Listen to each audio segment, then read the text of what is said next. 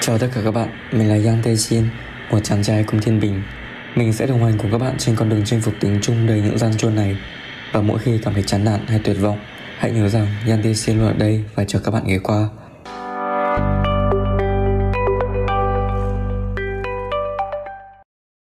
Hello, xin chào các bạn, yêu là Yang Tae Xin. Mình đã quay trở lại rồi đây. Ờ, thời gian vừa qua thì mình đã tạm ngưng không ra podcast mới, phải được tầm 2 đến 3 tháng rồi nhỉ. Thú thực là thời gian vừa qua thì mình có một số dự án cá nhân cần phải thực hiện. Và cuối tháng 6 này thì mình mới làm được hòm hòm thôi. Nhưng thông qua fanpage, YouTube và TikTok thì mình nhận được rất nhiều tin nhắn của các bạn về việc uh, ra thêm podcast đi anh ơi và những lời chia sẻ khi mà các bạn nghe podcast của mình các bạn nhận được gì. Và mỗi khi nghe những cái lời chia sẻ đó thì thực sự mình rất là vui và đó cũng chính là những cái động lực để mình cố gắng hoàn thiện bản thân hơn, đặc biệt là sẽ làm thêm nhiều sản phẩm chất lượng hơn nữa. Uhm, trước khi vào nội dung chính của podcast hôm nay thì mình có một tin vui muốn báo với mọi người rằng uh, mình đã đỗ học bổng chính phủ Trung Quốc, hệ thạc sĩ trường Đại học Nhân dân Trung Quốc rồi. Đây chính là một trong những lý do mà vì sao thời gian vừa qua mình không update thêm các video podcast đấy. Thực ra đến giờ này thì mình rất là vui và có một chút không tin. Vì sao lại thế thì các bạn hãy xem video trên YouTube của mình. Bởi vì nói ra thì có vẻ nhiều bạn sẽ không tin nhưng thực sự um, cái việc mình đỗ học bổng ấy nó không nằm trong cái cái yếu tố chắc chắn của mình đâu. Thực sự mình lúc mình apply mình mình còn tìm những cái trường top trung ấy, tức là những trường kiểu danh thấp và danh trung bình ấy. nhưng mà quá trình apply như nào thì các bạn hãy nghe podcast mình chia sẻ kỹ hơn nhé. Còn hôm nay thì chúng mình không chia sẻ về việc apply học bổng mà hôm nay chúng mình sẽ nói về việc là gì ạ? Mình nhận được gì khi tham gia những cuộc thi khi mà mình còn học đại học? Nghe đến cái podcast hôm nay thì mình tin là nhiều bạn cũng khá là có hứng thú với cái chủ đề này Tại vì cái việc tham gia các cuộc thi thì tất cả chúng ta đều biết là gì Chúng ta nên, đúng không ạ? Nhưng vì sao chúng mình mình nên và làm sao để chúng mình có thể mạnh dạn đăng ký thì các bạn hãy đồng hành cùng mình trong tầm 5 đến 10 phút tiếp theo nhé. Và kết quả khi mà mình đỗ học bổng thì thực sự đối với mình nó chính là gì ạ? Là một trái ngọt sau những tâm huyết mà một hành trình dài mình đã cố gắng cuối cùng thì mình nhận được. Và đó cũng chính là cái lý do mà mình làm podcast ngày hôm nay về chủ đề là bạn hãy đăng ký tham gia những cuộc thi trong quãng thời gian mà bạn còn học đại học. Nhớ nhá. Mình tin là khi nói đến việc đi thi thì rất nhiều rất nhiều bạn phải công nhận những lợi ích của nó và biết đây là một cái việc rất là nên làm. Nhưng có khá nhiều yếu tố khác cũng khiến cho chúng ta chùn bước và quyết định là ôi thôi, an phận thủ thường. Với những suy nghĩ là thôi học hành chăm chỉ thôi, ra trường được may rồi, tham gia cuộc thi làm gì nhưng mà mình là một Gen Z và mình tin là nhiều bạn ở đây đang nghe podcast này cũng là một Gen Z. Chúng mình đang sống trong những cái tháng ngày khá là bộn bề với hàng đống thứ phải lo liệu. Hàng ngàn video TikTok thú vị đang chờ chúng mình lướt, đúng không? Nhưng có một thứ không thể phủ nhận đó là cái tôi của chúng mình luôn ở đó. Mỗi chúng ta đều có một cái tôi và mỗi chúng ta đều có chung một cái điều đó là sự ham học hỏi và muốn thể hiện chính mình. Và cái đó thì rất là lớn. Đặc biệt là các bạn biết bây giờ cái sự cạnh tranh trong thị trường rồi thì ngay như trên uh, trong trường học thôi cũng rất là khốc liệt. Mình hỏi các bạn đang nghe podcast một câu này có phải là khi mà nghĩ đến việc đi thi một cuộc thi nào đó ấy, bạn sẽ nghĩ ngay đến việc là thắng hay thua đến kết quả hay giải thưởng của cuộc thi đó không?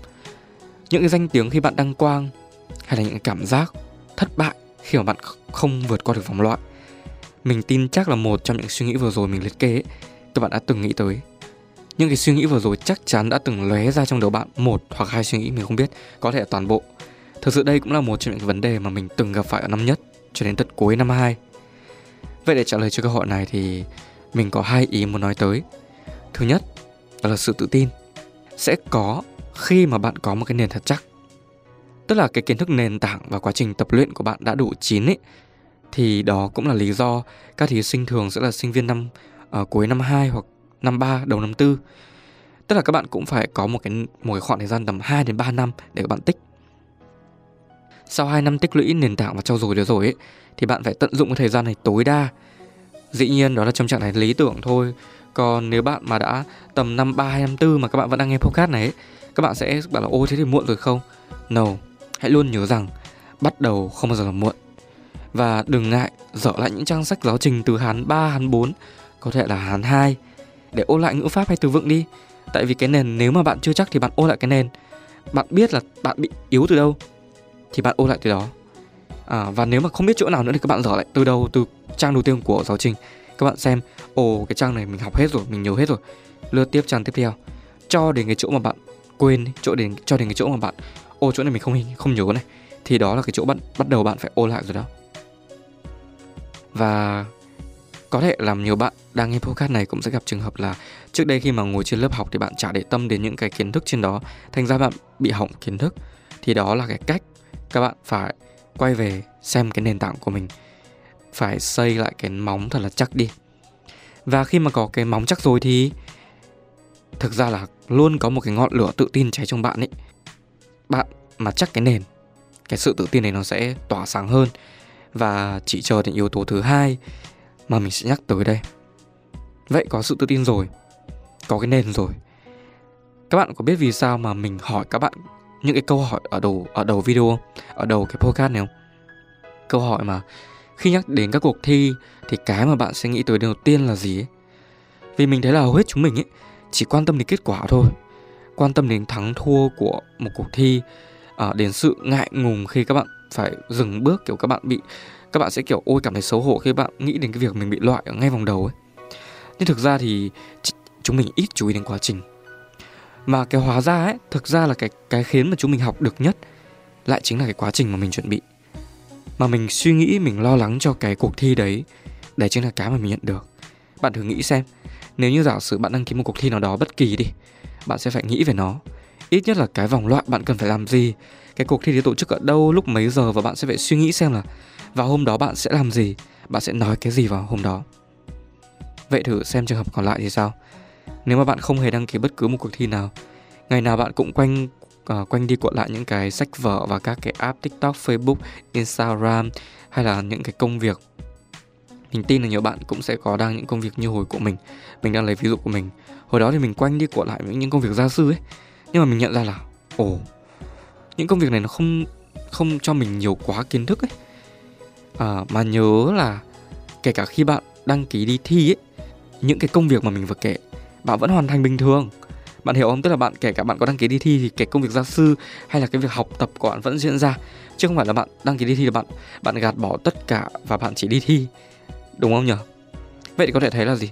Bạn sẽ trở nên bận hơn khi bạn đăng ký tham gia một cuộc thi nào đó. Và quan trọng là cái quá trình mà chuẩn bị cho cuộc thi đó ấy, thì sẽ bắt bạn phải suy nghĩ bắt bạn phải làm sao càng vào vòng trong thì bạn sẽ càng phải nghĩ nhiều hơn càng phải làm tốt hơn và muốn làm tốt hơn thì phải trau dồi phải tìm tòi và phải học một cái nữa mà mình tin nhiều bạn cũng biết đó là khi đi thi ấy, thì bạn mới biết bạn đang đứng ở đâu khi mà mình tham gia cuộc thi tranh biện tiếng Hoa 2019 ấy, thì mình thực sự rất là sốc vào cái hôm thi loại đầu tiên ấy, cái hôm vòng loại ấy.